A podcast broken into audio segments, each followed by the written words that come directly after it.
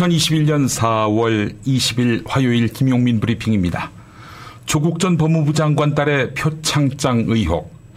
최성해 동양대 총장이 교육자적 양심으로 폭로한 것 같지요. 그런데 사전에 국민의힘과 사전 교감을 가졌던 정황이 MBC 보도를 통해 공개됐습니다. 서울 MBC 말고요. 어, 대구 MBC 보도로 공개가 됐습니다. 최성해는 동양대 표창장 관련 검찰 수사에 협조한 대가로 혹시 국민의힘 비례대표 공천을 제안받은 것은 아닌지 하는 의혹이 가능해집니다. 자, 그러니까 최성해, 국민의힘, 검찰, 이 삼각편대가 가동됐다는 가설이 가능한 것입니다. 자, 어, 이 의심은 최성해 최측근의 녹취록이 근거입니다. 아주경제와 리포액트가 이 녹취록을 살펴봤는데 최성해는 국민의힘뿐 아니라 검찰과의 사전 유착까지 의심된다. 네, 이런 내용을 어, 리포액트 허재현 대표 기자가 밝혔습니다. 검찰과 최성해 사이 또 국민의힘과 최성해 사이에 메신저가 있어 보입니다. 그가 바로 최교일 씨입니다. 서울중앙지검장도 했었고요. 자유한국당 국회의원도 했던 최교일 씨. 동양대가 자리한 경북 영주의 지역구를 둔 인물입니다. 지난해 정경심 교수 재판에서 최성해의 조카는 최성해가 윤석열 검찰총장과 함께 밥을 먹었다. 나와 윤석열 총장이 문재인과 조국을 상대로 싸우고 있다. 그러니 너도 깝치지 말라. 이런 식으로 최성해가 조카에게 말한 것 같습니다. 당시 검찰은 적극 부인했는데요. 그래서 증언 논란은 수면 아래로 가라앉았습니다. 근데 녹취록을 보니까 최성의 윤석열 점심 식사 이야기는 최성애의 최측근을 통해서도 확인됩니다. 자, 그렇다면 최성애, 국민의힘, 윤석열 사전 공모 의혹은 설득력을 가질 수밖에 없습니다. 이 사안 예상대로 모든 언론이 침묵하고 있습니다. 김용민 TV를 비롯한 네, 검찰 개혁에 강력한 의지를 가진 유튜브들이 네, 뜻을 모아서 쟁점화하도록 하겠습니다. 오늘 김용민 브리핑은 박진영 정치평론가와 함께하는 박진영의 촉에서 어, 최근 정치 현안을 다뤄보겠습니다. 당대표 선거 판도도 살펴보면서 대선 음, 흐름도 면밀히 짚어보도록 하겠습니다. 최지은의 오늘에서는 최지은 더불어민주당 국회의원과 함께 한미 백신 스와프 계획 등 최근 한미 간 현안을 살펴보겠습니다. 한미 정상회담 관련한 이슈도 소상히 짚어보겠습니다. 용터뷰에서는 동명이인이죠. 저와 김용민 더불어민주당 의원을 만나겠습니다. 최고위원 선거에 출마했는데요. 최근 정치 현안과 아울러 더불어민주당 최고위원 출마 이유도 들어보도록 하겠습니다. 서기호 변호사와 함께하는 법창 야화에서 어, 모두에서 말씀드린 최성해의 자유한국당 비례대표 제안설 소상히 살펴보겠습니다. 최성해가 윤석열과 식사를 나눴다는 점, 네, 이런 점을 감안해 보면은 최성해 입으로부터 시작된 조국 수사, 아, 이 최성해 자유한국당 검찰 삼각편대가 가동된 것은 아닌지 의심해 볼 만하겠죠? 네. 짚어보겠습니다. 오늘의 헤드라인으로 이어갈까요?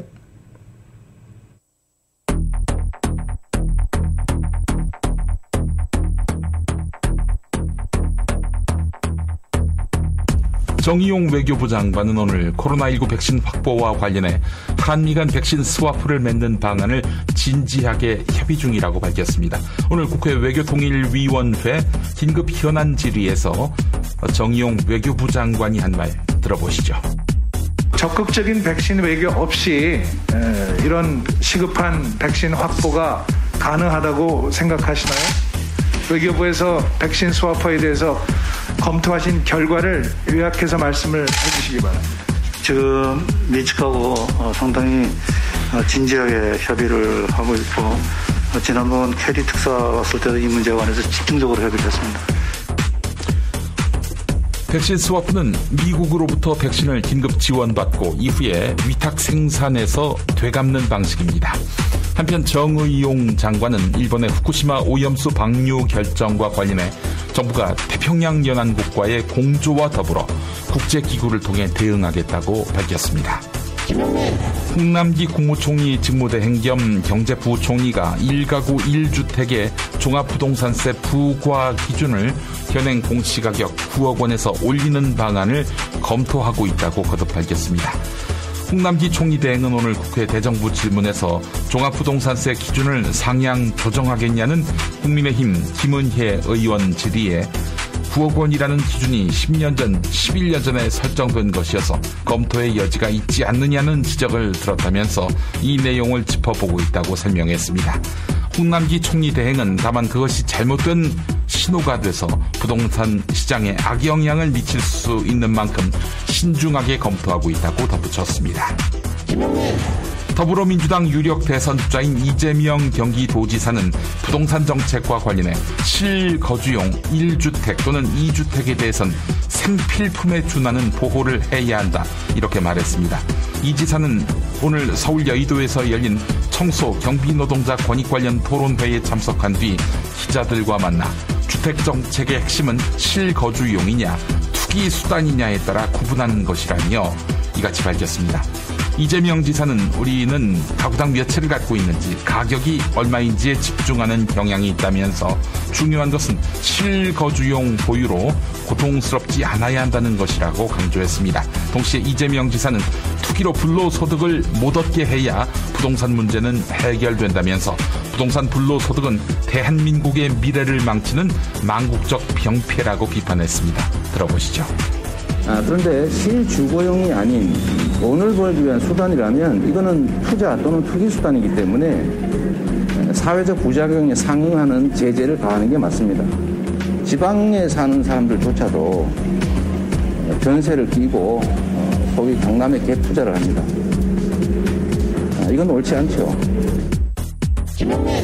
김학의 전 법무부 차관 불법 긴급 출국 금지 수사에 외압을 가했다는 의혹을 받는 이성윤 서울중앙지검장 측 변호인이 수사 중단 등 외압을 행사한 사실이 없다면서 이성윤 지검장이 안양지청 지휘부에 직접 전화해서 외압을 가했다는 의혹을 반박했습니다.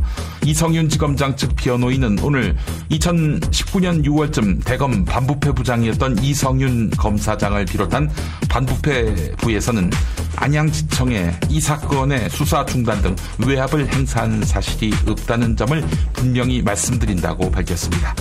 이어서 일부 언론을 통해서 출처를 알 수 없는 내용들이 마치 수사 결과나 사실인 것처럼 상세하게 보도된 것에 대해 깊은 우려와 유감을 표한다고 말했습니다. 이상 오늘의 헤드라인이었습니다.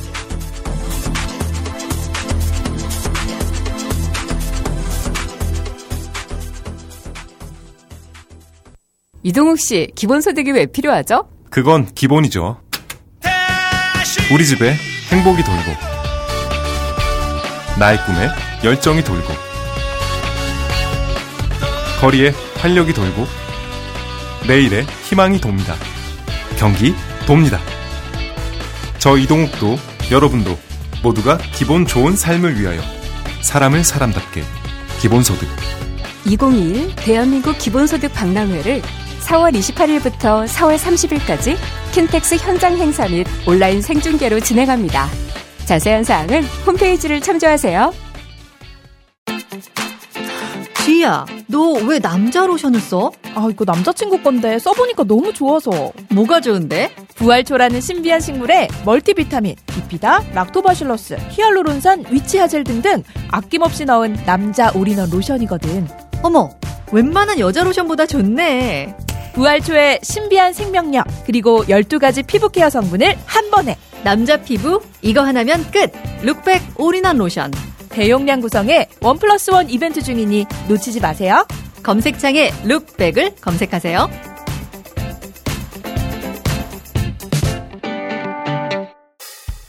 넷피알 단축물 기념품 단체 선물 넷피알 누구나 만족하지? 032 519 4800 어묵한 이명박근혜 시절부터 맞서 싸운 팟캐스트를 묵묵히 후원해온 네피알. 이왕이면 우리 편 판촉물 회사 네피알로 전화주세요. 032-519-4800 검색창에 네피알. 네피알. 판촉물의 모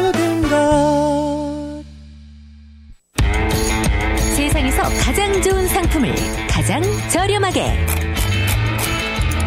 김용민닷컴 사전에는 선택장이란 말이 없습니다. 행복을 배달해 드립니다. 김용민닷컴 박진영의 초 네, 정치 평론가인 우리 박진영 더불어민주당 부대변인 지금 막 들어오셨습니다. 어서 오십시오. 네. 자, 아, 오늘 저녁에 또 우리 예, 맘스 시사에 또 출연하실 계획이세요? 예. 재밌더라고요. 또, 어, 재밌더라요. 가 무슨 그런 말씀하십니까? 8시에 방송될 건데. 네. 아, 미래를 미리 말씀하시면 지난번에 어떡합니까? 출, 지난번에 출연했잖아요. 아, 지난번에. 아, 예. 지난번에. 네, 네, 네. 네, 오늘 저녁에 또 출연하실 계획이십니다. 예, 예, 예. 목표는 박지훈 변호사보다 잘하는 겁니다. 아, 그래요? 아, 서울말로. 아, 박지훈을 경쟁 상대로 여기시는군요. 네. 예, 알겠습니다. 어, 김종인, 음, 국민의힘 전 네, 네. 비상대책 위원장. 이 양반은 두 주 전만 해도 국민의힘 밀어달라고 한 분이었는데 지금 당 밖에서 너무 당을 비난하고 있습니다. 오늘 또 주호영 현 대표 대행을 헐뜯고요.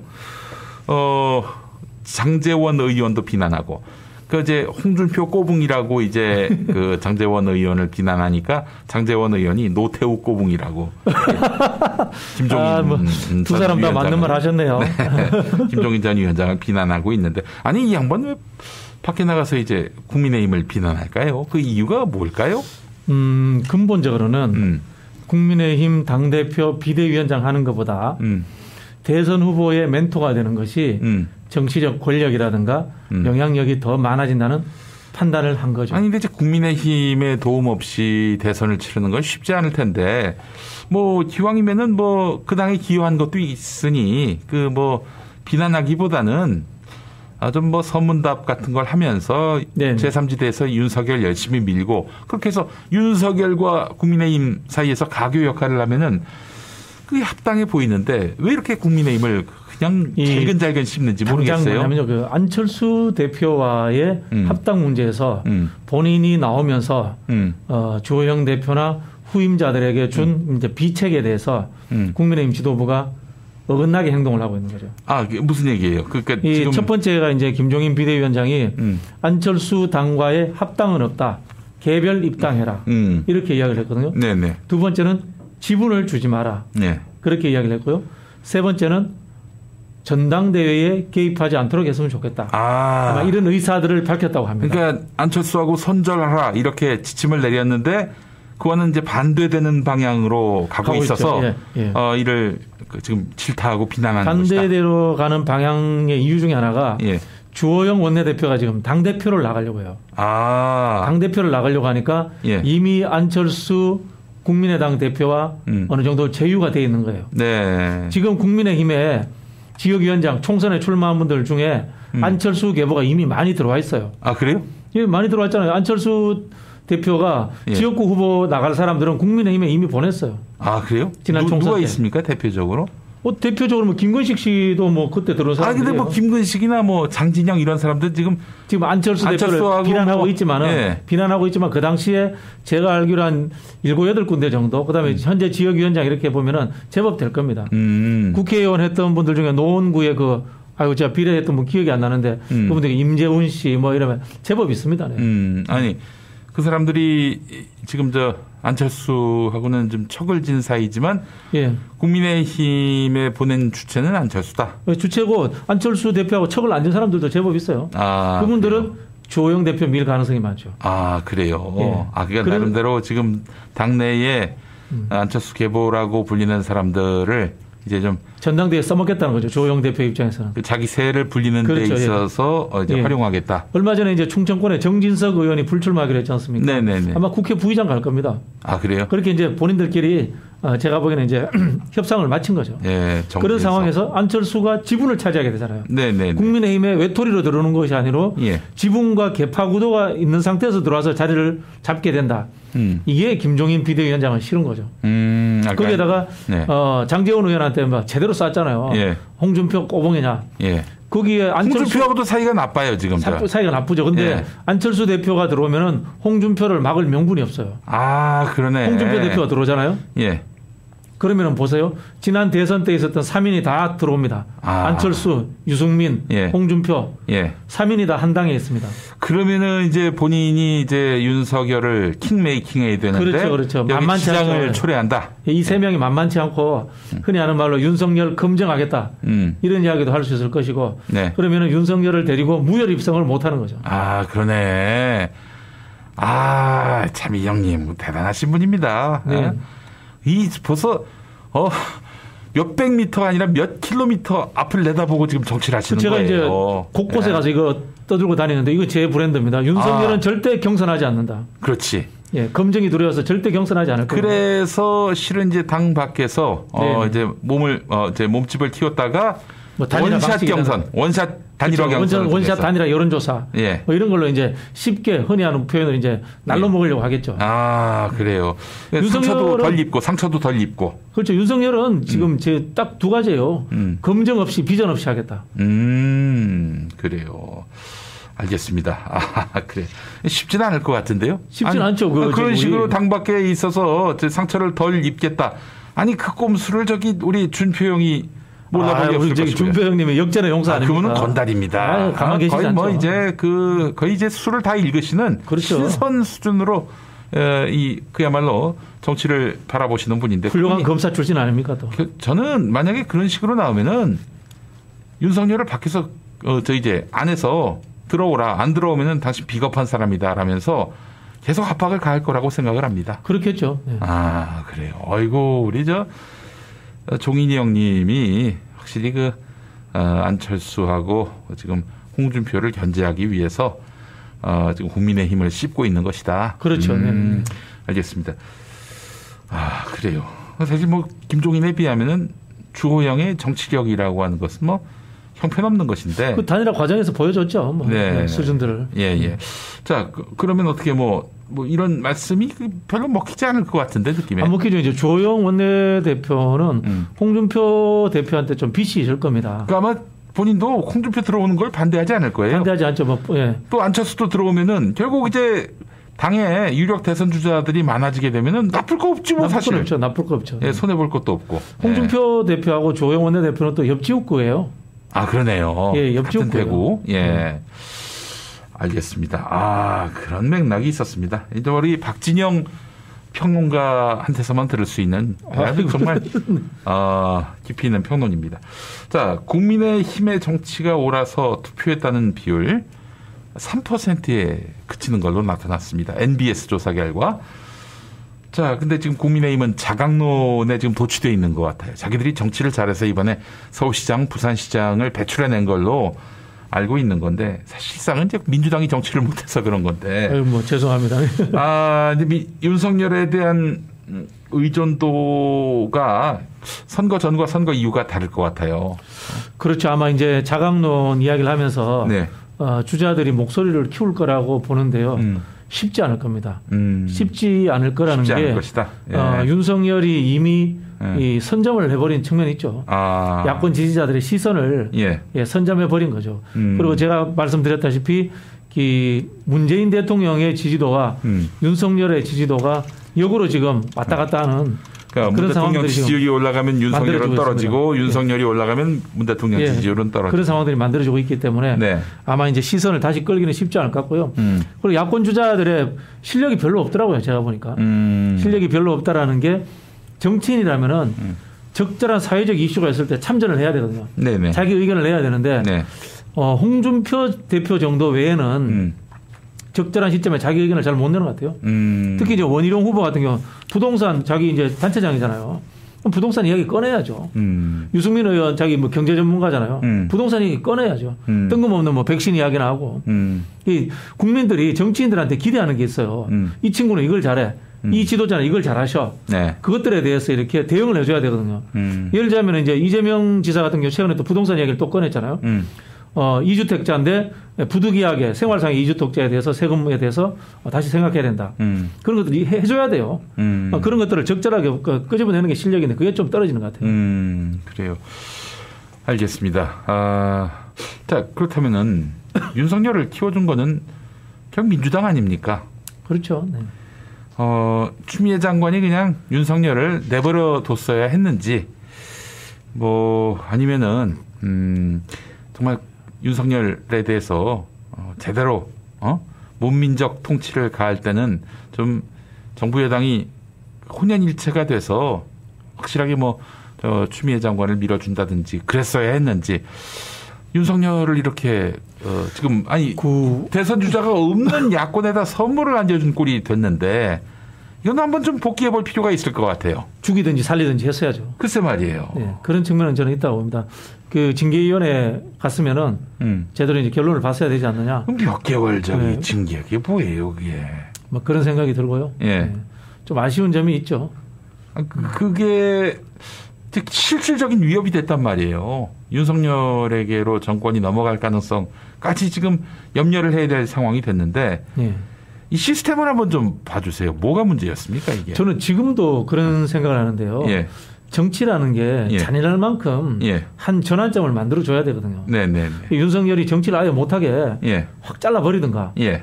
아니면은 그냥 뭐 어영부영 대충 안고 가든가 예. 둘 중에 하나를 판단해야 되는데 예. 저는 지금 검찰총장 이- 인사 문제도 네. 비슷한 상황에 처해 있다고 생각합니다. 지금 저 윤석열 나간 이후 새 나간 총장을 세우는 이 과정. 그렇죠. 왜냐하면은 지금 음, 윤석열 총장 가족들에 대한 수사가 예. 제가 알기로는 속도가 안 나는 걸로 알고 있어요. 아니 그 정도가 아니라 수사가 다 끝났는데 이 예. 기소 여부를 결정하지 않고 있다는 얘기를 들었어요. 제가. 그러니까요. 예.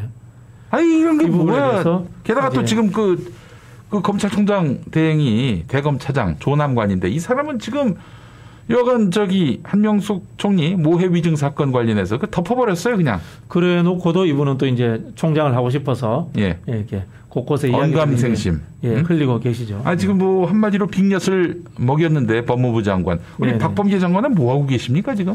지금 또 게다가 차기 총장감으로 유력하게 거론되고 있는 이성윤 그 서울중앙지검장이 이제 그 됐죠. 당하고 예, 있는데 예, 뭐 하고 있어요 지금 도대체? 그러니까 여기서 저는 이제 판단을 해야 된다고 생각해요. 예. 판단을 한다는 게 뭐냐면은 윤석열 총장에 대한 수사부터 검찰 개혁까지 예. 마지막까지 끝까지 밀어붙일 건지 예. 아니면 아예 포기해버리든지. 아니 포기하든지 해야지 이거 뭐 이도 예, 이걸 이제 아니고 이도 아니고 저도 아니고 질질 뭐. 끄는 것 자체가 저는 예. 굉장히 불편한 상황이다 이런 생각이 들고요. 예. 제가 이제 이성윤 이제 개인적으로 전혀 모르는 분이지만 네. 한 가지 제가 조언을 해드리고 싶다면은 예. 총장 할 생각이 있다면은 예. 치고 나가라. 치고 나가라. 치고 나가라. 변호인 통하지 말고 본인이 예. 마이크 앞에 서서. 네네. 예. 수사할 거 수사 수사할 거 과감하게 해버리고. 예. 어, 그다음에 이제 뭐 방어적으로 생각하지 말고 예. 검찰 개혁에 대한 자기도 입장 밝히고 그렇게 해서 기소가 있던 뭐가 자기 굴레를 어, 누가 발목을 잡고 있더라도 끊어내고 나가겠다는 용기를 보여줘라. 실제로 그 저기 윤석열 가족을 지금 서울중앙지검이 수사하고 있는 걸로 알고 있는데 그러니까요. 본인이 결단하면 기소할 수 있는 거 아닙니까 수사 윤석열 부인 확대도 할 수 있고요. 뭐. 아무것도 안 하고 본인은 어? 그렇죠. 네. 우리가 예. 아, 금방 말씀드린 것처럼 이 공직사회 혁신의 문제를 건드, 거느리면서 음. 우리 편이라고 생각했던 사람들의 소극적 태도가 네. 상당히 문제가 있었던 겁니다. 이 아까 말씀하신 조남관 총- 그 대행 문제도 마찬가지 아닙니까? 예. 조남관 대행을 그 추미애 장관이 초반에는 굉장히 신뢰했던 거 아닙니까? 그 조남관을 앉힌 사람이 추미애 예, 장관이죠. 신뢰했는데 이런 상황이 벌어진 거잖아요. 예. 네. 그래서 윤석열을 또 처음에 그렇게 신뢰를 했는데 나중에 이제 빅엿을 먹인 거 아닙니까? 그 문재인 정부가 우리가 예. 이번에 우리 보궐선거 끝나고 민주당에서 반성한다고 했지 않습니까? 예. 반성해야 될 것은 그 당시에 이제 청문회 때 윤석열 옹호했던 사람들 반성해야죠. 아, 뭐 저같이 책임 없는 사람도 반성합니다. 왜냐하면은 네. 예. 저기 저도 지질했어요. 윤석열 일 잘할 거라고. 시대가 변하면 또 상황도 변하고 진리도 변하는 겁니다. 참이 검찰 개혁, 검찰 개혁 참 쉽지 않습니다. 예, 쉽지. 않죠. 네. 뭐 정말 어느 한 사람에게 믿음을 준다고 될 수 있는 게 검찰 개혁도 아니고요. 예, 알겠습니다. 자, 아, 김종인 위원장 얘기 다시 해보면은 이 양반은 국민의힘과 민주당 일부가 탈당해서 제3정치 세력을 만들 수 있다. 당연히 정, 제3정치 세력은 윤석열을 중심으로 어 이제 예. 말하자면은 그 예. 세력화가 이루어질 것이다 이렇게 보고 있는 건데 가능성 있는 전망입니까? 택도 없는 소리죠. 택도 없는 소리입니까? 왜냐하면 민주당에 예. 나갈 사람이 없습니다. 아니 저 저 저 조홍천 형 같은 분은 이- 그 갈려 하지 않을까요? 글쎄요. 그뭐 해봐야 뭐 한 명이라 치더라도 제가 보기엔 조홍천 의원도 가지는 않을 거라는 음. 아, 생각이 조홍천은 갈 수 있다. 예. 예. 그, 거기도 뭐 크게 갈 생각이 없을 거라고 보고요. 그래요. 왜냐하면 예. 이기는 쪽에 붙어 있고 싶지. 아, 그렇지. 지는 쪽에 가려고 하겠습니까? 아. 그리고 민주당은 현찰이잖아요, 지금. 현찰이 그 사람 입장에서는. 예. 예, 그런 부분이 있는 거고 이미 안철수 대표 나갈 때 다 따라 나갔었고요. 음. 2016년도 분당할 때 예. 나갈 만큼 다 나간 상황이기 때문에 바이러스가 다 제거됐어요. 예, 바이러스가 다 V3로. 뭐 제거된 예. 상황이기 때문에 예. 저는 뭐 전혀 가 능성이 없다 이렇게 생각을 하고 있고요. 네. 국민의힘 쪽에서는 나갈 사람이 있지 않을까요? 국민의힘을 이제 깨는 게 목표죠. 네. 이왜 그러냐면요. 지금 그 윤석열이 비호 감도가 높잖아요. 예. 비호 감도가 높으면 양자구도에서 필패할 가능성이 많아요. 아, 그 얘기 좀, 좀 소상히 해주세요. 그러니까 윤석열이 얘가 양자구도에서 이길 수가 없으니까 예. 다자구도에서 이길 수 있는 상황을 만들어야 되잖아요. 음. 근데 다자구도라는 게 우리나라는 게 사사이잖아요. 음. 진보사, 보수사, 중도인데 네. 윤석열이 지금 중도에 있단 말이에요. 네. 중도 이 가지고는 못 이긴단 말이에요. 예. 그럼 뭐냐? 예. 보수를 반 쪼개야 되는 거죠. 그렇지. 그럼 다시 사사이가 되는 거죠. 그렇지. 중도 보수 사, 윤석열 사. 예. 이 구도에 대한 생각들을 계속 하고 있을 겁니다. 예. 이게 흔히 하는 제3지대, 제3당이 가능하냐 안 하냐. 그래서 밴드웨건으로 그 중도 2를 끌어와 가지고 6대 4 구도로 만들려 할 것이다. 그렇죠. 그러면서 이제 국민의힘은 약화시킨다. 음. 이런 거 아마 생각을 할 겁니다. 음. 그래요. 그것도 역시 이제 사실은 뭐 김종인이 아무리 도와준다 한들 본인이 그 정치력을 발휘해야 되는데 정치력이 있을까요? 그러니까 뭐 지금 이제- 남 털기나 할 수 있었지 뭐 그동안 정치력이 입증된 바는 없었어요. 윤석열 총장 쪽이 김종인 위원장은 안 만나는 걸로 알고 있어요. 안 만나요? 네, 안 만나는 걸로 알고 있어요. 제가 아, 지금 저렇게 몸 달아 있는데 저 영감님이 예, 영감님 이제 몸이 달아 있는데 윤석열 아하. 총장은 만나지 않고 있고 예. 제가 이제 들은 정보에 의하면 윤석열 네. 총장은 검찰총장 출신들과 어. 이렇게 네트워크를 하고 있는데 참. 이 검찰총 아니 검찰총장 역대 검찰총장 만나서 도대체 무슨 어? 예, 예. 있다고? 근데 뭐. 정확한 정보인지는 모르겠습니다만은 네. 역대 검찰총장 출신들인데 네. 이 총장 출신들이 이 국민의힘 쪽이 아니고 음. 아, 민주당 계열 정부 때 총장한 사람들을 많이 만난다. 아 그래요? 예, 이렇게 이제 지금 소문이 나 있고요. 어 그러면 어. 뭐, 뭐 문무일이나 뭐 이런 그럴 수도 분들인가요? 있겠죠. 예. 뭐 저기 예, 저 그럴? 수도 있고 그다음에 송광수 이런 사람들. 예, 그다음에 국민의힘 계열 쪽에 이렇게 정치 기회가 된 젊은 사람들이 예. 좀 붙었다. 예. 뭐 이런 이야기도 있습니다. 뭐 그런 흔적이 좀 보입니다. 그렇죠. 그리고 이제 예. 정확한 거는 지금 조선일보와 겨- 중앙일보가 예. 윤석열 어, 낙하책이 경쟁을 하고 있는 거다라고는 확실하게 보이는 것 같아요. 예, 노동 전문가 만난 거라든지 백세 그렇죠. 철학자 김영석 교수 만났다든지 기획자의 거의 냄새가 그 나잖아요. 우리 저 어? 윤석열 형 머리에서 나올 수 없는 기획들이 그렇죠, 지금 그렇죠. 어, 엿보이고 있어요. 예. 근데 이게 한계가 되는 게 뭐냐면은 예. 이게 요즘 이제 그림 내기 어려우니까 예. 메신저를 통해서 메시지 이야기 하지 않습니까? 그렇지. 예. 근데 이게 한계가 되는 게 자기 이야기를 해야 되는데 그렇지. 자기 이야기할 실력이 안 되는 거야. 그래요. 그러니까 메신저 이야기만 계속 전하고 누가 있는 누가 대신 써주는 메신저. 그렇죠. 예, 예. 예, 이게 김영석 교수가 무슨 이야기를 했다더라. 음. 어, 무슨 교수가 무슨 이야기를 했다더라. 음. 이런데 거기에다가 사실은 대권 주자가 되려면 누구를 만났는데 나는 이러이러하게 되- 들렸더라. 음. 나는 이걸 가지고 이렇게 응용해서 쓰겠다. 음. 라고 이렇게 이야기를 해야 되는 거잖아요. 네. 근데 윤석열 아직 이제 그까지가 되지 않는 거죠. 아이고 머리를 어? 빌리면은 나라가 망합니다. 그게 쉽게 예. 되겠습니까? 아, 국가 지도자가 남의 머리를 빌리면 나라가 망해요. 예, 우리가 뭐 여러 번 경험했지 않습니까? 네네. 예, 그 정권이 망하든가. 예. 자, 알겠습니다. 2030 남성 세대의 집단 민심 위반. 아, 뭐 결국에는 이제 페미니즘, 과도한 페미니즘의 뿌리를 둔 거라고 봐야 될 텐데 지금 군복무 체계 개편 논의로 지금 어, 이야기가 또 다른 트랙에서 전개가 되고 있는데 실질 보상책부터 시작해서 모병제로의 전환, 네네. 우리 여성들도 군대 가도록 하자, 뭐 이런 여성 증병제까지. 네. 뭐 정말 백가쟁명식 해법들이 나옵니다. 이, 어, 이- 그 지금 군 복무 문제와 관련한 2030 남성 세대의 불만은 뭐 어떤 거라고 봐야 됩니까? 일단은 이제 군대에 갔다 와 있는 동안에 음. 그 시간이 아깝잖아요. 네. 그거는 뭐 2030 저희가 이 20대 때도 존재했던 어, 생각인 거고 음. 취직이 더 안 되니까 그 시간이 더 아까울 겁니다. 네네. 그런 부분에 대해서는 뭐 이해를 해줘야 된다. 음. 아, 그런 생각이 드는데요. 다만 이제 병역의 문제라는 게 음. 단순히 효율적으로 모병제냐 뭐 징병제냐 이거 문제는 아니에요. 이게 음. 제가 그런 이야기 자주 하는데 이 징병제가 생긴 거는 근대 민주주의 국가가 생기면서 생긴 거거든요. 음. 그 전에 군대는 어, 서양에서 군대는 아무나 못 가요. 음. 세금 내는 사람이 가고 지식 수준이 되어야 가는 게 군대였어요. 음. 용병제-. 무기를 들어야 되는데 그렇죠. 믿을 수 없는 사람한테 무기를 줄 수는 없으니까. 그 이야기 뭐냐면은 군대는 엘리트 집단이었던 거예요. 음. 군대를 간다는 건 예, 엘리트. 과거엔 그런 인식이 있었다는 거예요. 그렇죠. 예. 이제 예, 그런 상황이었던 건데 지금은 한국에서는 군대가 어쨌든 가기 싫은 것, 음. 시간이 아까운 것 이렇게 되어 있지 않습니까? 그렇죠. 아니 뭐, 뭐 그냥 강제로 가야 되니까. 강제로 가야 되니까. 예. 그래서 저는 이게 국민 개병제라는 게 음. 근대 국가의 특징이기 때문에 쉽게 허물어뜨리기는 쉽지 않을 것이다. 음. 그렇게 생각을 하고 있고요. 다만 여기에 대해서 이제 평등적으로 조치를 해줘야 된다고 생각하는데 네. 저는 군대에 가 있는 2년에 대한 충분한 보상이 있어야 된다고 생각합니다. 음. 보상이 있어야 되는데 지금 우리가 국가적인 법률과 제도로서 여기에 대해서 가산점 문제는 안 되는 걸로 됐잖아요. 네네. 안 되는 걸로 됐기 때문에 이거는 사회적 통념으로 될 만한 것들을 군대 내에서 만들어줘야 돼요. 음. 예를 들자면 이런 게 있습니다. 군대 그 근무하는 동안에 최저임금 줘야 됩니다. 음. 그죠? 밖에서 일하는 것과 똑같이 아. 저는 최저임금 줘야 된다고 생각합니다. 음. 그 다음에 군대에 있는 동안에 사회적 특기를 양성할 수 있는 음. 기회를 부여하면 저는 좋다고 생각이 듭니다. 음. 뭐 우스운 이야기 같지만 체육 지도사 음. 군대 사는 게 다 체육이잖아요. 알고 보면. 음. 그럼 레크레이션 지도사도 일 수도 있고 예를 들자면 음. 예를 들면 더 좋은 게 있을 수 있지만은 군대에 갔다 온 2년이 아깝지 않은 시간이 되도록 음. 사회적 학습의 기여로서 저는 충분히 주어져야 된다. 음. 뭐 그런 상황이 된다면은 저는 군대를 징병제로 그대로 유지하더라도 이 젊은이들이 그 군대 가는 시간을 덜 아까워할 것이다. 음. 그런 생각이 듭니다. 아, 예. 그리고 한편으로 이, 이 상하는 평등권의 문제라서 음. 이제 군대 가지 않는 사람들에 대해서도 음. 다른 사회적 책임을 좀 부여할 필요가 있죠. 음. 어떤 식으로? 어, 지금 우리 하고 있는 사회복무제. 예, 그 복무제 이런 것들을 어, 굉장히 많이 확대를 해야 된다. 음. 어, 저는 그런 생각을 가지고 있습니다. 네. 이거 근데 쉽지 않습니다. 이게 어, 괜히 음. 이거 잘못 건들면 음. 어, 해결하지 못하는 논란거리 됩니다. 이것도 네. 똑같이. 또 그러면 또 무능론이 또 그렇죠. 왜냐하면 이게. 예, 한국 사회에서 모병자로 했을 때돈 네. 없는 애들만 군대 가는 이야기 또 100% 나올 수 있거든요. 네. 예. 그래요. 맞아요.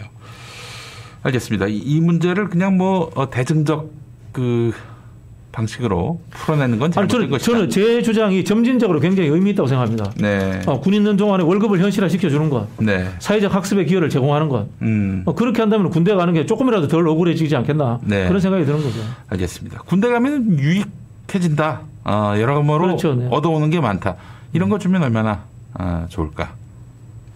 나올 때 총을 한 자루씩 줄 수는 없는 것일 텐데. 총 만드는 법을 가르쳐 준다. 예, 그래요. 알겠습니다. 하여간 이, 이 군복무 체계의 문제만은 아닐 텐데 사회 그죠. 일상 현장에서 벌어지고 있는 공정의 문제에 대해서 그렇죠. 공정의 문제도 이제 존재하고 있는 거고요. 네. 또 한편은 우리나라 군 체계의 문제 됐어요. 육군이 과다하게 음, 예, 많지 않습니까? 네, 아, 이게 육군이 우리나라 이제 존, 육군이 존재하는 이유는 사실 전쟁 때 육군이 별로 하는 일 없어요. 음, 육- 현대전에서 육군은 어, 전쟁 끝나고 나서 땅 점령하는 거거든. 그렇지. 예, 그런 과정하에서 존재하는 건데 어, 큰그 전쟁은 공중전 아닙니까? 공중전이죠. 공중전. 예. 예. 미국은 우리도 사실은 이군 편제 자체를 음, 좀 바꿀 필요가 있으면서 음. 아, 그렇게 해야지만 군대에서 또 배우는 것도 생길 수가 있다. 그런 생각이 듭니다. 예, 예. 알겠습니다. 자, 현재 그 민주당 당대표 선거가 아, 이어지고 있는데 현재 판세는 어떻습니까? 저는 이제 송영길 후보가 많이 앞서갈 줄 알았는데 어. 대충 분위기는 뭐 셋이 비슷비슷한 것 같아요. 아, 홍영표 후보도 네, 네. 네. 앞서 저 뭐 그 여기 그 뭐- 삼강입니까? 거의 뭐 삼강이라는 표현은 삼중인 것 같아요. 삼중. 삼중. 삼중인 것 같은데. 예, 그 송영길 후보는 이제 경험, 예. 예. 경험이라는 게 이제 주 그 무기고 그 양반 뭐, 그, 저, 십수년 전에도 최고위원 했더만요, 보니까. 그렇죠. 꾸준히 이제 지도부를 놓고 했고 음. 거기에 대한 좀 어, 동정요리는 좀 있는 것 같다는 생각이 네. 들고요. 우원식 후보는 이제 민생 을지로위원회로서 을지로위원회, 민주당으로서 을지로위원회. 민주당 브랜드로서 성과를 냈다라는 네. 측면이 있는 거고 어, 홍영표 후보는 친문. 음, 친문. 아니, 친문이 그 자랑은 아니잖아요. 아니, 뭐좀 어쨌든 간에 이제 그 그게 양반이 잘하는 것도 있을 거 아니에요. 인식되는 게 그, 그렇게 되니까요. 아, 그? 저는 이제 이 선거의 방법을 그렇게 생각하는데요. 음, 어, 대중들이 인식하고 있는 걸 뒤엎을 수 없어요. 음. 자기 잘하는 걸로 승부하는 거예요. 알겠습니다. 네. 예. 자, 그럼 누가 될 것 같으세요? 보기에는. 아, 애초에는 그 이야기하면 안 송영필, 송영길 후보가 앞설 것으로 예상하셨는데, 네네. 예. 결국은 잘 모르겠어요. 음, 잘 모르겠어요. 예. 잘 모르겠는데 이제 다만 제가 아쉬운 점은 몇 가지 말씀드릴게요. 네네네. 음, 세 분 다 좀 지도자 같지 않아요. 아, 뭔가 좀 2% 부족한 것 같아요. 많이 부족하다. 그 지금 재미가 없는 것도 재미없죠. 네. 예, 사실 네. 지금 민주당 그 당 대표 선거가 별로 흥행이 되지 않고 있어요. 세 분 다 그런 이야기를 하거든요. 공정한 경선의 관리자에 대한 이야기 하거든요. 그 이제 대선 경선. 그 대선 네. 경선의 관련 그거 하나만 하는 이야기, 그거 당연히 해야 될 이야기예요. 당연히 당연한 거지. 예, 당연한 이야기를 나, 나가 잘해 이렇게 이야기하면 그거 어 저기 내일 학교 가야 돼 이야기하는 거하고 똑같은 거예요. 예. 학교 가면은 9시까지 가야 되잖아요. 네. 그 이야기 공약하는 거하고 똑같은 거예요. 네. 그래서 제가 봤을 때는 어, 이분들은 어떤 생각을 해야 되면 다음 대통령 후보에 라는 런닝메이터다. 응. 저는 그런 생각을 하는 게 맞다고 생각합니다. 어. 보완점. 예. 예. 를 들자면은 문재인 후보 시절에 추미애 당 대표. 음. 문재인 후보가 친노잖아요. 네. 어, 추미애 후보는 DJ 밑에서 정치 배운 사람이에요. 비노. 예, 예. 어, 보완점이 있었던 거거든요. 예. 어, 그런 것들처럼 아니면 지역적 보완점. 음. 영남 후보의 호남 후보 뭐 좀 퇴행적인 어, 구분이긴 합니다만은 음. 어, 좀 진보적인 사람 앞에는 좀 통합적인 사람 음. 이런 식의 그런 자기 포지션을 맞춰서 음. 어, 대통령 후보에게 3% 5%라도 표를 갖다 줄 수 있는 사람 음. 저는 그런 이미지를 만들어줘야 된다고 생각하고요. 지금 저 이른바 똥팔이라고 불리는 세력이 네. 있지 않습니까? 네네. 그들이 지금 이 홍영표 후보를 밀고 있어요. 아니 그러니까 이게 홍영표 후보에게 과연 도움이 될까 싶은 생각이 듭니다. 그 래서 예. 홍영표 후보 쪽에 내가 물어봤어요. 예. 별로 지지 안 받고 싶다는 거야. 아 그래요? 아, 홍영표가 아니 본인은 이야기하지 않았고 본인은 그 이제 예. 주위 분들인데 아니 또 저희 얘기 들어보니까 그 안에는 저, 저 홍영표 후보 또 뒷받침하는 분들 중에는 똥파리들이 꽤 있다는 글쎄요, 소문이 그까지. 내가 정확하게 잘 예. 모르는데 아마 제 아, 생각에 굉장히 그저 악재예요. 그거는 그 홍영표 때. 후보가 예. 이재명 지사를 만났잖아요. 네. 아마 그런 이유도 있는 것 같고 네. 아마 또 만나려고 하지 않으실까 그런 생각이 그래요. 드는데 제 생각에. 지금 사실은 지금 저쪽이 그렇게 뭉치면 똥파리들이라고 불리는 사람들이 뭉치면은 이쪽도 이제 저친 이재명도 뭉칩니다. 아니, 근데 그 래서 똥파리- 홍영표한테 표를 주면 안 된다. 막 이런 논리가 나오게. 저는 그 정확하게 모르겠는데 네. 별로 안 되더라고 숫자가. 별로 안 되는데 지금 당 게시판 보세요. 뭐안 아니 그 저도 당 게시판에서 한번 얻어맞아 봤잖아요. 예, 얻어맞아 봤는데 생각보다 얼마 안 되더라고요. 얼마 안 돼요. 그- 그래서 저 전에 이해찬 대표께서는 2,008라고 하셨어요. 아 2천 명이라고? 어, 다 합쳐봐야 2천 명밖에 안 된다. 아니 지금 그래서 홍영표 후보가 불쌍해. 어? 지금 아니, 그러니까 저- 저- 똥파리들의 지금 열렬한 지지를 받고 있어서 예. 야 이- 똥파리들이 왜 지지하겠어요? 그 저기 홍영표가 당 대표가 되면은 이재명 떨어뜨려라. 어? 저, 저 경선 때 떨어 뜨려라. 그거 아니에요 한마디로. 네, 그거는 이미 이제 불가능한 상황이에요. 예. 압도적으로 1등으로 앞서가는 후보고 예. 그다음에 상대편에 홍영표가 된다는데 그렇게 저 절대 그렇게 못 돼요. 엎을 수 없다. 불가능해요. 왜냐면은 예. 압도적으로 1등으로 나가고 있는 후보고 예. 그리고 상대편에 또 압도적인 후보가 적이 생겨버렸기 때문에 예. 절대 내부에서 그런 일은 못 해요. 예. 불가능합니다. 그러니까 저 우리 홍영표 후보가 참 안타깝습니다. 음. 아니, 혹시나 뭐 그러니까. 본인이 그렇게 이제 뭐 전혀 이 똥파리들하고 어울릴 마음이 없는데 지금 똥파리들이 자꾸 지지를 하니까 그러니까 선을 그어야 돼 한마디로 홍영표 후보가 선을 그어야지 아, 긋지도 않고 그냥 어? 그렇게 그냥 가만히 있으면은 그 한 표라도 더 얻으려고 그 똥파리들 어? 아니, 그- 지지를 뿌리치지 않으면은 홍영표 후보 한번 출연시키시죠. 아니 한번 저 뭐 그 초청을 한번 했었는데. 뭐, 뭐 일정이 있다고 그래서 갑자기 또 출연 안. 시키세요. 아니 됐어 됐어 이제 뭐 더 이상 저기 어 우리 저 저 우리 저 박진영 형 같은 분만 모셔야지 뭐 네. 아니 그러니까 참이 우리 홍영표 형님은 너무 안타까워요 아니 어쨌든 좀 지도자 같았으면 좋겠어요. 세 분 다. 좀. 아, 네, 그런. 느낌을 들었으면 좋겠어요. 알겠습니다. 예, 예. 아 너무 안타깝습니다. 안타까워서 말씀드린 거였어요. 자 그렇다면은 민주당 내 제3 주자가 이제 부상할 가능성은 뭐 없다고 봐야 되겠네요. 어, 3주자는 없는데 3, 4, 5, 6, 7, 8, 9주자는 쫙 나올 겁니다. 음, 그래요. 어, 알겠습니다. 자, 그 이낙연 전 대표가 지금 음, 다시 행보를 시작했는데 이거는 뭐 분명히 그 대선 행보를 시작하신 거라고 봐야 되겠죠. 하겠다는 거죠. 어. 그런데 이 선거 패배와 관련해서는 뭐 그냥 페이스북에 짧게 뭐 한두 마디 선거 쓰신. 패배와 관련해서는 본인이 저는 어. 어, 조목조목 정리해서 예. 어, 좀 이 사과하고 넘어, 넘어갔으면 좋겠습니다. 그리고 또 실패했다면 또 실패했다고 얘기하시는 게 네. 그게 사실은 그 다시 좀 제기할 수 있는 발판이라고 그렇죠, 저는 그렇죠. 보거든요. 네. 선별 지급 잘못했다. 내가 기재부한테 끌려다녔다.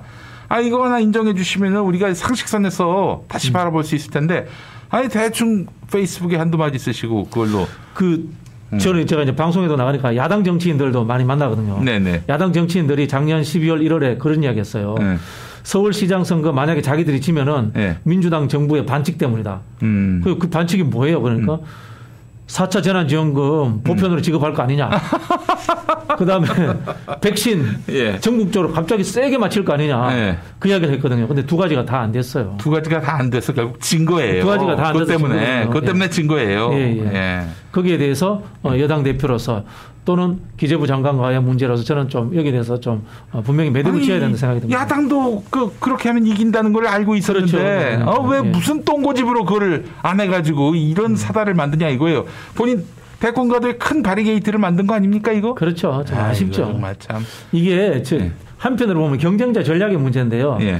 이재명 지사가 잘하는 게 있잖아요. 예. 그럼 같이 해버리면 그게 소멸돼 버려요. 예. 그걸 꼭 트집을 잡아서 예. 반대할 필요는 없어요. 예, 그럼요. 아니 좋은 건 또 좋은 거 따라해서 같이 해버리면 돼요. 거죠. 그 자기 거가 되는 거지 그러면 그렇죠. 공동의 것이 되는 거고. 네. 아이 참 답답합니다. 참 안타깝습니다. 네. 알겠습니다. 이 하나만 더 여쭙고 좀 넘어갔으면 네네. 좋겠는데 마무리했으면 좋겠는데 그 저 최성애 네네. 그러니까 자유한국당 비례대표 제안을 받았다는 증언이 나왔습니다. 대구 MBC하고 또 경북에 있는 안동 포항문화방송이 또 어제 보도를 했는데 최성애는 또 윤석열과 식사한 그런 흔적도 있고요. 조국 수사의 출발점을 만든 주인공이 그렇죠. 최성애인데 네. 어떻게 보십니까? 일단 이제 제가 좀 의석한 게 네. 그 기자 두 분이 저하고 굉장히 가까운 분들입니다. 네. 예.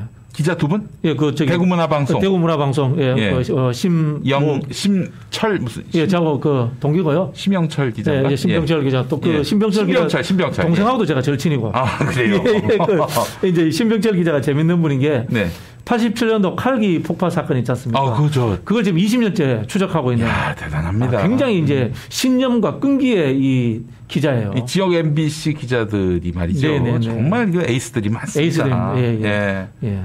예, 그래서 이제 보니까 이게 결국은 이 표창장 위조가 동양대에서 나왔다는 거기서부터 이제 시작이 된 거지 않습니까? 네네. 지금 사실은 이제 4년 선고를 받았는데 동양대 표창장 위조 문제, 그 다음에 음. 인턴 그 서울대 어 저기 최강욱 의원 있는 그쪽의 문제 네. 이몇 개가 지금 섞여 가지고 네네. 그렇게 선고를 받았는데 이런 상황이라면은 이 최성해 총장의 증인으로서의 신뢰성 문제가 음. 굉장히 이제 타격을 받는 상황이 된 그렇죠. 거죠. 예. 사실 표창장 제가 알기로 원본이 안 나온 걸로 제가 조금 이제 기억이 가물가물한데 음. 원본이 안 나온 걸로 알고 있거든요. 네네. 그런 네. 상황에서 그렇게 이제 선고됐다는 자체에 대해서 네. 저는 다시 한번 이제 여기에 대해서 되짚어볼 상황이 되지 않았나 음. 이렇게 생각을 하고요.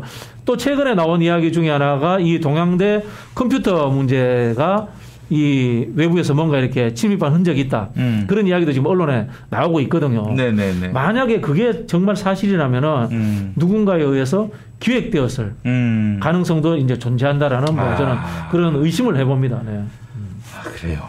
참 이거 좀 파고들었으면 좋겠어요. 그러면은 조국 수사의 에, 시, 시점이고 그 기원인 최성애의 그런 그 증언이 오염됐다라는 것이 그렇죠. 이처럼 이 상황은 그 최성해 총장에 대해서 네. 이 건에 대해서 수사를 한번 해봐야 된다고 더 생각합니다. 이상의 어떤 그런 조국 책임론은 나오지도 않을 뿐더러 민주당도 갈피를 잡을 수 있을 아니 거예요. 그 당시에 이제 최성해 총장이 굉장히 이상했던 게 네. 이분의 인간관계라는 게 유시민 전 장관, 음. 김두관 전 장관하고 어, 굉장히 좀 좋은 관계였어요. 네. 근데 사람을 만났다는 것까지도 본인이 언론에 공개해 버렸잖아요. 음. 그런 상황들을 보면서 야 사람이 갑자기 왜 저렇게 확 변해? 음. 뭔가 뭐 저기 뭐야 집에 꿀단지가 하나 들어왔나? 뭐 이런 뭐 어, 생각도 할 수 있는 상황인데 예. 그런 다양한 의심과 추측들을 만들게 하는 상황이지 않습니까? 네. 비례 제안을 받았다라는 예. 뭐 언론 기사입니다만 예. 확인은 안 됩니다만 예. 이런 상황들도 있기 때문에 음. 저는 여기에 대해서 지금 조사해 볼 필요가 있지 않나 예. 그런 생각이 들고 요. 언론들도 좀 더 추적해 봤으면 좋겠어요. 네. 그 부분은 이따가 서기호 변호사와 아, 또 얘기를 나누도록. 하겠습니다. 네네네. 음. 또 시사 직박구리에서도 준비하고 있어요. 자, 우리 정치평론가인 음, 아, 박진영 더불어민주당 아, 부대변인 오늘 말씀 잘 들었습니다. 네, 감사합니다. 안정적으로 정제된 유황과 제주도산 마유를 원료로 사용하는 디아페비노. 유황의 살균 효과로 습진이나 가려움증, 땀띠, 여드름 등 피부 트러블에 좋습니다. 유황 온천에 다녀온 듯 점차 피부가 보들보들해지는 효과. 느껴보세요. 세안만이 아닌 샤워 때도 꼭 사용해 보시기 바랍니다. 몸이 건조해지시는 부모님께 선물하셔도 정말 좋습니다. 검색창에 디아페 비누 검색해 주세요. 야야야, 잘 들어봐. 내가 오늘 버스를 탔는데 말이야. 내 앞에 한 명, 학생입니다. 두 명, 학생입니다. 드디어 내가 딱 찍는데 글쎄. 거북입니까? 어이가 없네. 뻐근한 거북목, 구부정한 어깨, 뒤틀린 골반까지 바디로직 탱크탑과 타이즈로 자세 바로 잡으세요. 남녀노소 누구에게나 좋은 바디로직. 지금 소중한 분께 바른 자세를 선물하세요. 바디로직.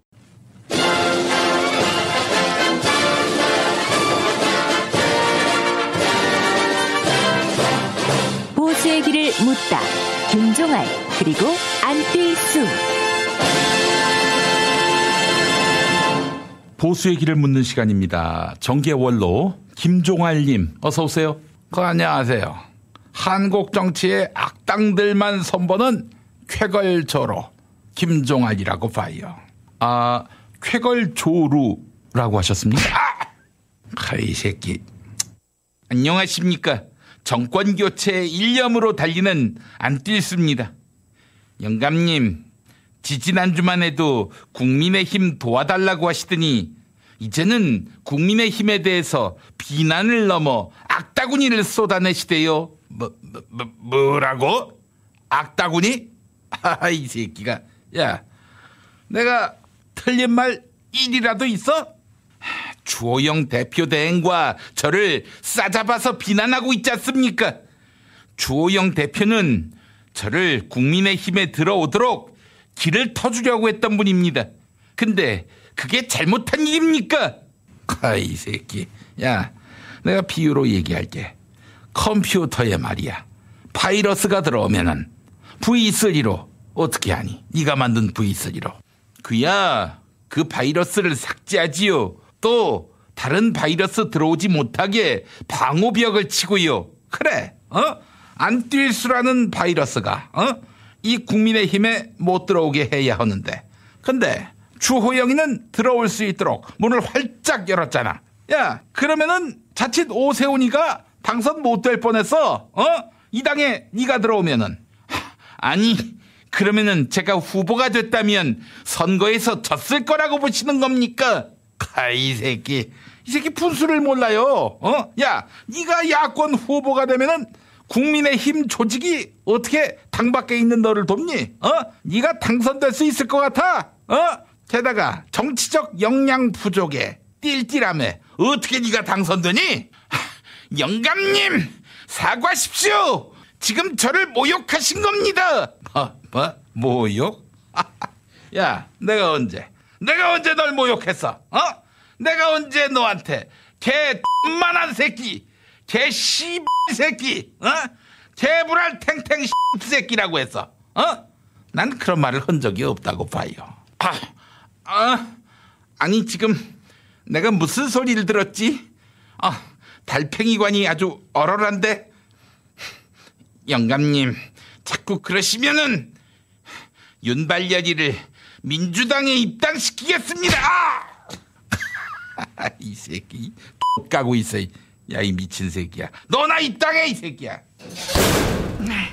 동작 그만. 이거 내가 검찰총장을 그만두니까 이 나라가 온통 혼란의 도가니라니까. 어? 네. 엉덩이 총장 윤발열입니다.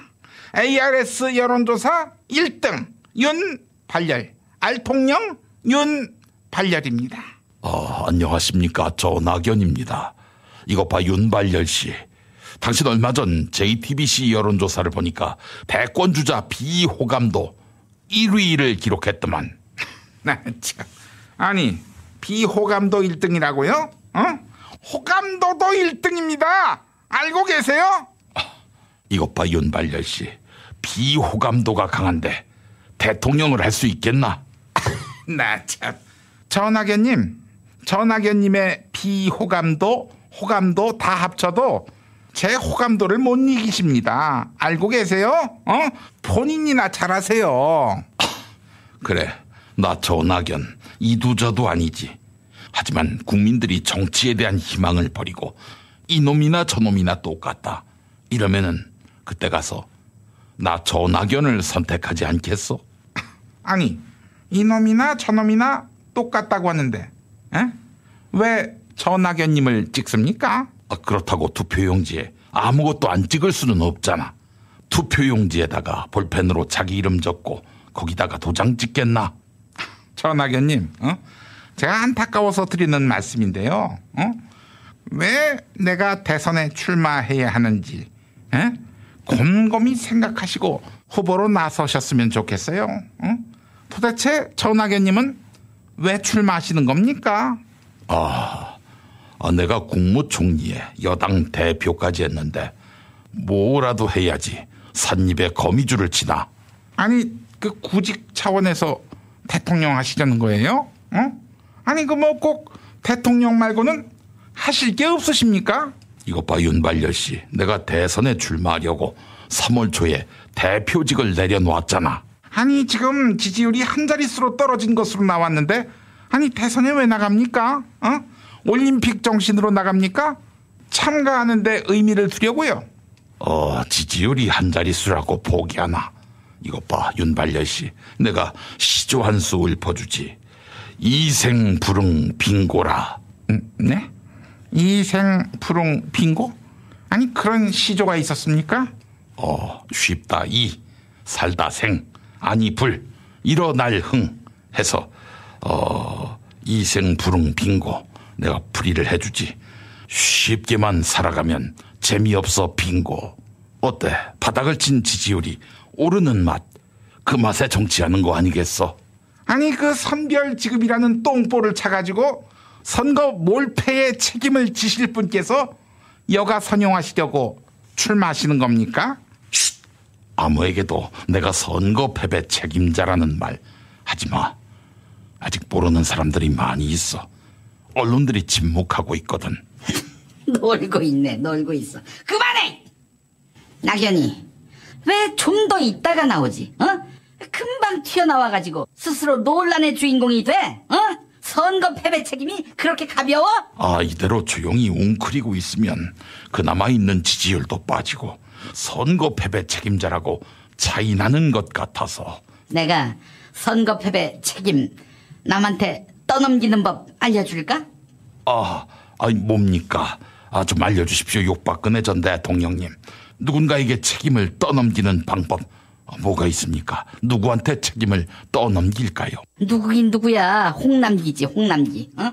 홍남기 때문에 이번 선거 망했다. 그렇게 말하면 될 거 아니야? 저 홍남기는 어, 제가 총리할 때 어, 부총리 시킨 친구라서 어, 그렇게 홍남기한테 책임을 뒤집어 씌우면 누워 침 뱉기고 어, 더 무책임하다 이런 얘기를 들을 수가 있어서 걱정하지 마.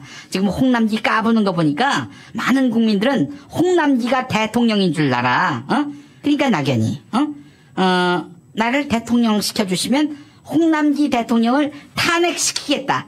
이렇게 말하고 다니라고. 어, 그래도 알만한 사람들은 홍남기가 부총리인 걸 알고 있는데 알면 뭐해? 어? 아는 사람들이 그렇게 많은 대한민국에서 육박근혜한테 대통령을 시키냐? 어? 그 육박이 모처럼 피해부를 찌르는 말을 하는데 어? 그래도 너 낙연이를 너무 몰아세우는 거 아니야? 어? 아니 그래도 그렇지 그 착한 낙연이를 너무 짓밟는 경향이 있다고 어? 좀 적당히 하라고 어? 아니 고물차 미쳤어? 왜 낙연이를 투준하고 난리야? 어 이번 그 4.7 선거 국민의힘 승리의 특등 공신 아니겠어? 특등 공신 그, 그 낙연이가 아주 고맙잖아 낙연이 욕 먹는 걸 두려워하지 마. 욕 먹을 땐 먹어야 한다고. 응? 크게 외쳐서 꾸짖는 한마디의 소리라는 사자성어. 오늘 사자성어 나한테 배워서 하나 가져가라고. 크게 외쳐 꾸짖는 한마디의 소리. 아, 돌짓고 그리고 어, 직언직설. 자, 이 고사성어는 다름 아닌 전대갈 김일성, 전대갈 김일성이라는 고사성어라고. 저 죄송한데 전대갈 김일성이라는 고사성어는 없습니다. 대갈 일성, 대갈 일성을 말하시는 것 같아. 순실이는 다 알아들어 이 뚱돼지야. 그똥 뭐야? 뭐라고? 전대갈 김일성? 야, 전대갈 이순자는 없냐?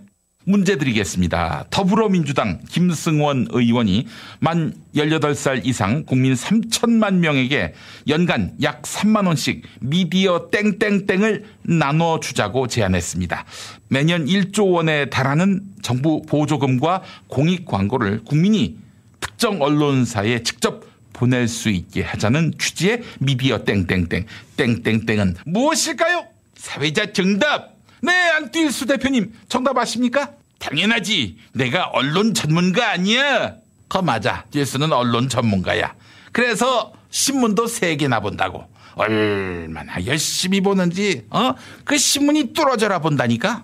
아, 근데 구독하는 신문은 어린이 조선일보, 어린이 동아, 소년 한국일보, 이런 신문들이라고.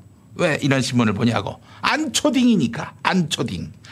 영감님, 제가 언제요? 무슨 소리 하시는 겁니까? 어, 개소리. 정답 말씀 안 하십니까? 알았어, 보태지 좀 마! 저는 이거 받으면 아내에게 주려고 합니다. 왜냐? 정답이 이거니까. 정답, 자기 앞 수표. 자기 앞에 수표 놨어. 해서 자기 앞 수표 아닌가? 그 무슨 소리를 하시는 겁니까? 음, 개소리. 또똥보야 정답 가자. 네, 김종할 위원장님. 정답 아십니까? 야, 내 모르는 게 어딨니? 자, 정답. 어, 영어지, 영어. 그렇습니다. 영어 단어지요? 그 정답. 슈퍼챗. 그 슈퍼챗 아니야? 하긴 뭐 여기서는 슈퍼챗을 볼 수가 없지. 어? 김용민 브리핑에 슈퍼챗 쏘는 놈들이 도대체 보이지가 않아. 이 수전노들. 어? 야, 이동형 쪽은 쏟아지던데. 어? 여기는 왜 이렇게 판일 날리니? 어? 야, 뚱보가 이동형보다 못생겼냐? 축지 작냐? 저, 자, 축지 크면은 슈퍼챗이 많아야 한다. 뭐 그런 얘기입니까? 이 새끼, 이 알고 봤더니 축지 작구만, 이동형보다. 어? 그러니까 슈퍼챗이 안 들어오지, 이 새끼야. 무슨 소리 하시는 겁니까? 어, 개소리. 어, 사회자 정답. 네, 전학연 대표님. 어, 내가 언론계 출신이니까 아, 이건 뭐 바로 맞힐 수가 있지. 정답. 네, 기대하겠습니다. 정답은 아, 국민에게 나눠주는 것. 정답. 이재명식 현금 살포. 어, 경기도 재난 기본소득인가? 음, 정답. 네, 윤발열님. 정답 아십니까? 음, 당연하지. 응? 이것은 반드시 근절해야 합니다. 네. 제가 그 언론사 사주하고 밥을 많이 먹어서 아는데 이건 아주 교묘한 언론 탄압입니다. 네. 만약 이 법이 시행되면 제가 집권하면은 어? 이 법 만든 사람들 어? 수사에 들어가겠습니다. 네. 아니 뭐 이걸 수사할 것까지는 아닌 것 같은데 알겠습니다. 정답은 네, 정답. 사모펀드. 아, 조국을 보낼 수 있었는데. 이것 봐 윤발열이. 어? 희소했잖아. 그 사모펀드 사건. 어떻게 됐어? 결국 무죄 났지? 어? 야 조국 한 사람 죽이려고 그렇게 되지도 않을 수사를 했단 말이야? 그게 바로 수사권 남용이야. 어? 알아? 아 육박근혜님이 지금 남보고 똑바로 살라고 하셨습니다. 정말 진귀한 풍경 아닙니까? 오래 살고 볼 일이에요. 아! 이 새끼가. 네 그러면은 수사권 남용 안 하려면은 어떻게 해야 합니까? 음, 잘. 잘 어떻게 해요? 음, 충분히. 아니, 충분히 어떻게 해요? 어, 골고루. 아, 골고루 어떻게 해요? 음, 엄중하게. 네? 어, 어, 엄중이요? 어, 윤발열 씨, 내 동생에 대한 수사권 남용은 삼가주세요. 내 동생이 의혹은 사실이 아니라고 합니다. 네, 육박근혜님, 정답이 아직 안 나왔어요. 음, 정답을 풀어야 할 시간이 돌아왔군. 정답 그 맨 앞에 빠 그리고 끝에 처 맞지? 그렇습니다. 다 나왔어요. 정답이 정답은 음 바로 시작해서 처로 끝나는 거 정답. 빠구리 처. 가육박이 그 뭔 소리야? 빠구리 처라니 어? 그게 상식을 가진 문화인이 할 소리야? 아니 빠구리 처가 뭐가 어때서? 응? 빠구리를 쳐야 인류가 자자손손 어? 그 대를 이어갈 거 아니야? 육박이 지금 무슨 소리 하는 거야? 음 개소리 네, 그만하시고요. 오늘도 정답은 애청자 여러분의 몫입니다.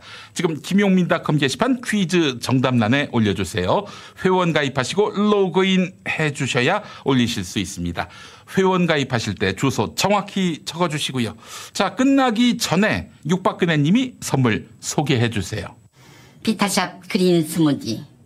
플레이버 배추 야자. 저 배추 야자가 아니라 대추, 대추 야자인데 왜 배추지요? 아 예전에 그 배추 머리였어요. 우리 육박근혜님. 요즘 시래기 머리가 됐다는 소문이 있던데. 아! 손시리는 다 알아들어 이 똥돼지야. 피타샵 그린 스무디. 플레이버 대추 야자. 시원 메디컬 원투스 치약. 서울약품 원기소 장건강 365. 네, 퀴즈로 함께하는 보수의 길을 묻다 마칩니다.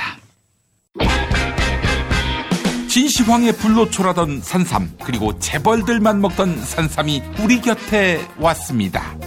면역 관리의 새로운 해법 이제 산삼을 홍삼 값에 만나시기 바랍니다. 농약 한 방울, 비료 한 톨 없이 백두대간 고산지대에서 자연이 키운 7년근 산양산삼 추출액 99%, 첨가물 제로의 산삼진 99를 하루 단돈 6천원 커피값으로 만나보실 수 있습니다. 검색창에 산삼진 99로 검색하시거나 1688-3323으로 문의해 주시기 바랍니다. 김용민닷컴에서도 압도적 최저가에 만나실 수 있습니다. 퇴소하던 날은 정말 기뻤어요. 제가 고대하던 날이었기 때문이었는데 기차가 출발을 하는데 그때 눈물이 나더라고요. 마음 둘 곳이 없다라는 생각이 여러분의 독립은 몇 살이었나요? 보육원의 아이들은 만 18세가 되면 시설을 나와 홀로 살아가야 합니다. 어른이 되기는 아직 이른 나이. 곁에 아무도 없다면 그것은 자립이 아니라 고립입니다. 18. 홀로 어른이 되어야 하는 아이들을 위해 함께 해주세요. 아름다운 재단은 18 어른의 건강한 자립을 응원합니다. 아름다운 재단 18 어른 캠페인. 무심코 듣고 있던 팟캐스트에서 박스 하나 들고 나왔어 라는 목소리가 저를 한참 생각하게 만들었습니다. 한 청취자가 전해주신 말씀입니다. 지난 2년간 18 어른 캠페인을 통해 사람들이 몰랐던 보육원 이후의 이야기를 당사자들이 직접 알렸고 많은 분들이 관심 가져주시기 시작했습니다. 앞으로도 많은 관심과 응원 부탁합니다.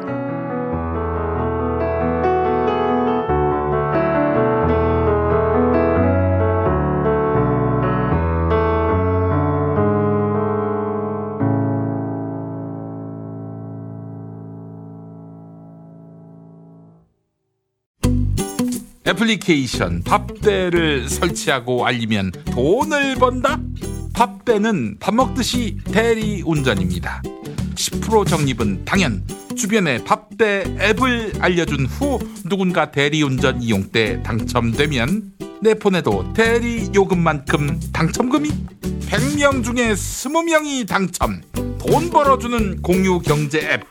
지금 밥대를 깔고 주변에 널리 알려주세요. 추천 번호를 넣어야 추천 자격이 생깁니다.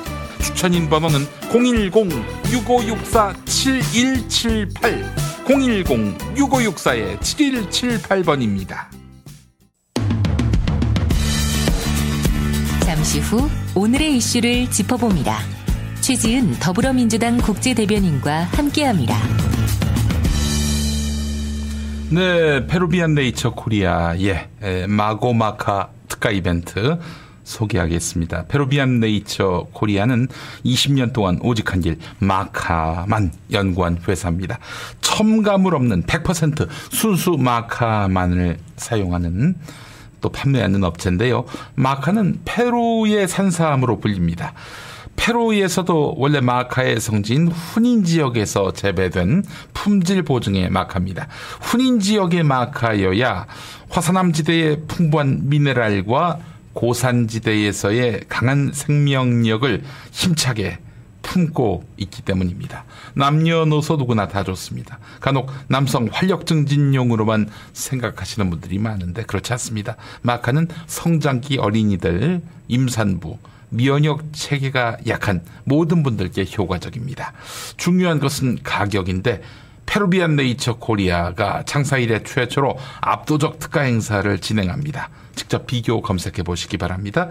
현재 인터넷 최저가보다 20% 이상 할인된 추가 할인된 가격 오직 김용민닷컴에서만 만나보실 수 있습니다. 남성에게 좋은 블랙 마고마카, 여성에게 좋은 레드 마고마카, 소화 흡수가 잘 되는 발효 마고마카, 어, 발효 마카를 먹기 좋게 낱개 포장한 마고마카 에브리데이 등, 네, 전 제품을 압도적 판매가에 에, 여러분들께 내놓습니다. 준비된 수량이 소진되면은, 네, 이벤트는 자동 종료됩니다. 페루의 산삼 마고마카 100%를 김용민닷컴에서 만나보시기 바랍니다. 5월 가정의 달이 다가오고 있습니다. 강력하게 추천합니다. 마고마카. 네, 그래요. 마고마카. 가족 모두를 위한 아, 영양 습관. 네, 보이시죠? 네. 그래요. 한번 먹어보겠습니다. 예. 그래요. 어, 이거 느껴져 있습니다. 예. 아, 마고마카.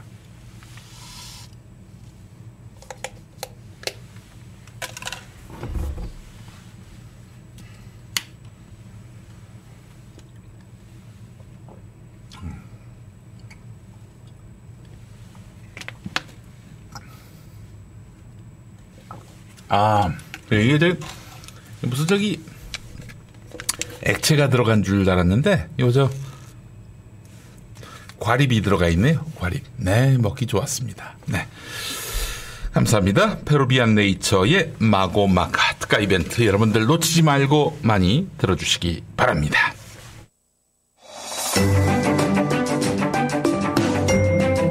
저녁 8시 김용민 TV 라이브 잊지 않으셨죠? 월요일 국물 없는 기자회 화요일 맘스 시사 수요일 히히 히스토리 목요일 꼼찰 청장이 방송됩니다. 세상을 보는 눈 여기는 김용민 TV입니다.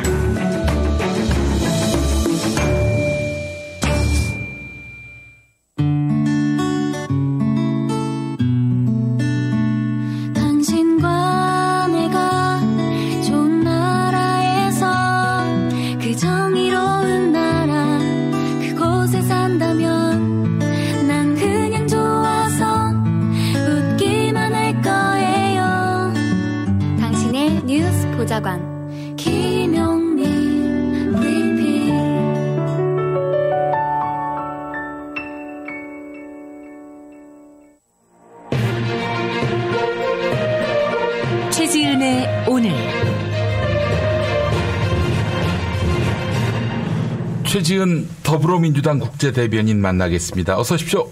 네, 안녕하세요. 네. 자, 최지은 대변인님. 음, 자, 지금 한미 사이에 현안이 많습니다. 아, 네. 정말 많은데. 아직 뭐 대통령께서, 어, 지금 바이든 미국 대통령 만나지 않은 상태지요?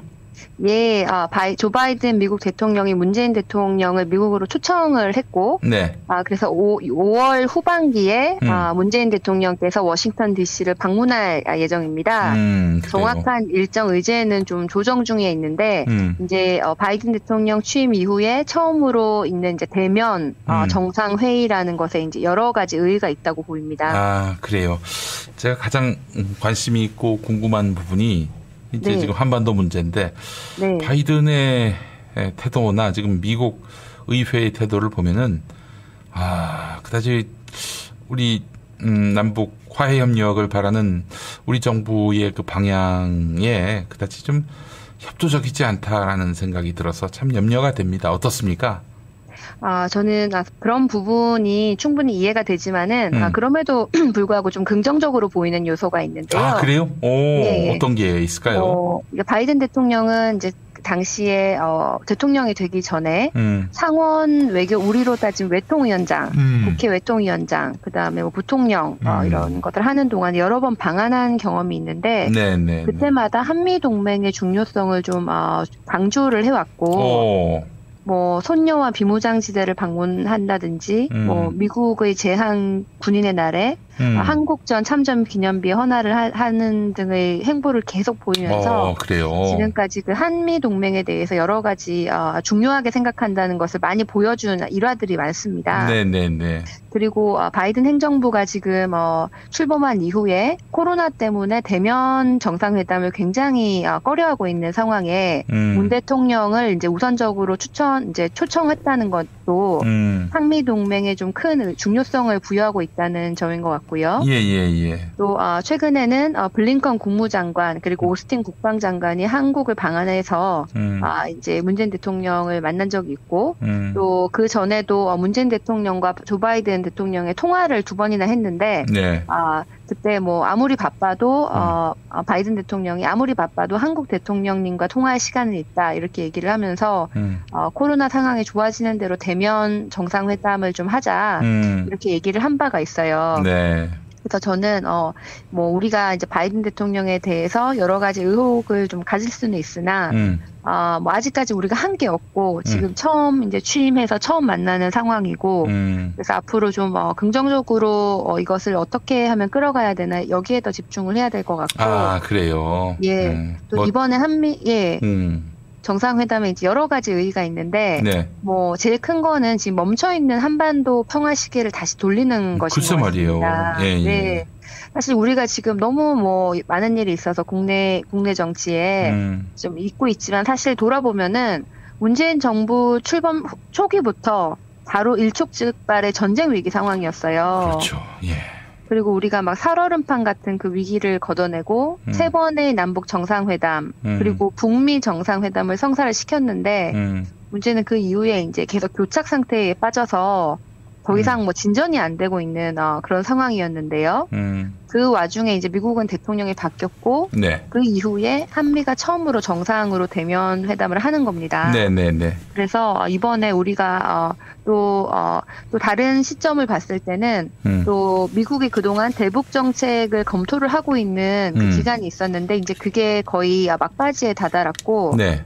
대북 정책에 대해서 발표를 하기 바로 직전에 지금 대통령이 방문을 하는 거예요. 음. 그래서 이제 미국과 미국의 대북 정책의 그 뭐 전략이라든지 실행 방안에 대해서 음. 한국과 어느 정도 조율을 한 다음에 그것을 발표할 수 아, 있다는 그렇군요. 네, 그런 의의가 있어서 예. 어, 우리가 원하는 거는 양국 간에 좀 조율된 좀 음. 현실적인 아, 대북 정책 제시를 하 제시를 그렇죠. 하도록 조율을 해야죠. 예. 예, 그것을 이끌고 동시에 음. 이런 어, 아, 한미 정상이 북한에 대해서 공동 음. 메시지를 좀 어, 얘기할 수 있도록 음. 아, 그렇게 어, 미국 대북 정책 검토가 마무리되는 단계에 지금 문재인 대통령이 아, 방문하는 것에 의의가 있다고 생각이 듭니다. 그래요. 하여튼 최대한 역량을 모아서 어, 트럼프 때 그 교착됐던 그 하노이 회담 이후에 교착된 거 아니겠습니까?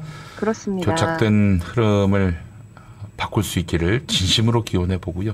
정말 네. 두손 모아서 기도하는 마음입니다. 예. 자, 이거 말고도 한미 정상회담에 어떤 현안들이 있습니까?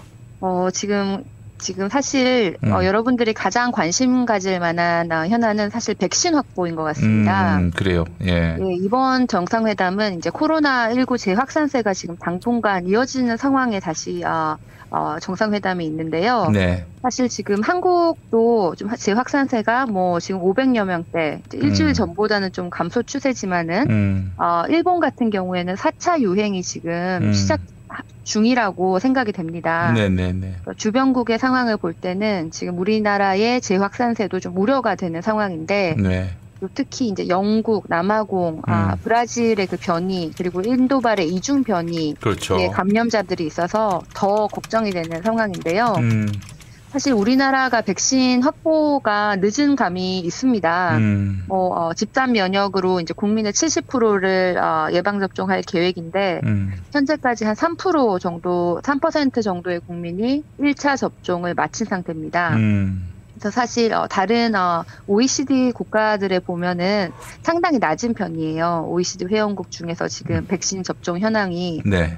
물론 뭐 한국은 어, 상대적으로 어, 감염률 감염 숫자가 굉장히 낮았고 음. 또 다른 나라의 백신 접종 현황을 좀 봐서 이제 좀 더 상대적으로 안전한 백신에 대해서 음. 어, 좀더 어, 확보하려는 노력을 더 할 수 있고 이런 장점이 있고 음. 또 우리가 지금 뭐 백신 접종률이 훨씬 늦었지만 지금 백신을 국민 한 50% 정도 이미 끝낸 네. 미국의 경우에 어, 일일 확진자가 7만 명씩 나오거든요. 아, 그래요. 우리하고 다르죠.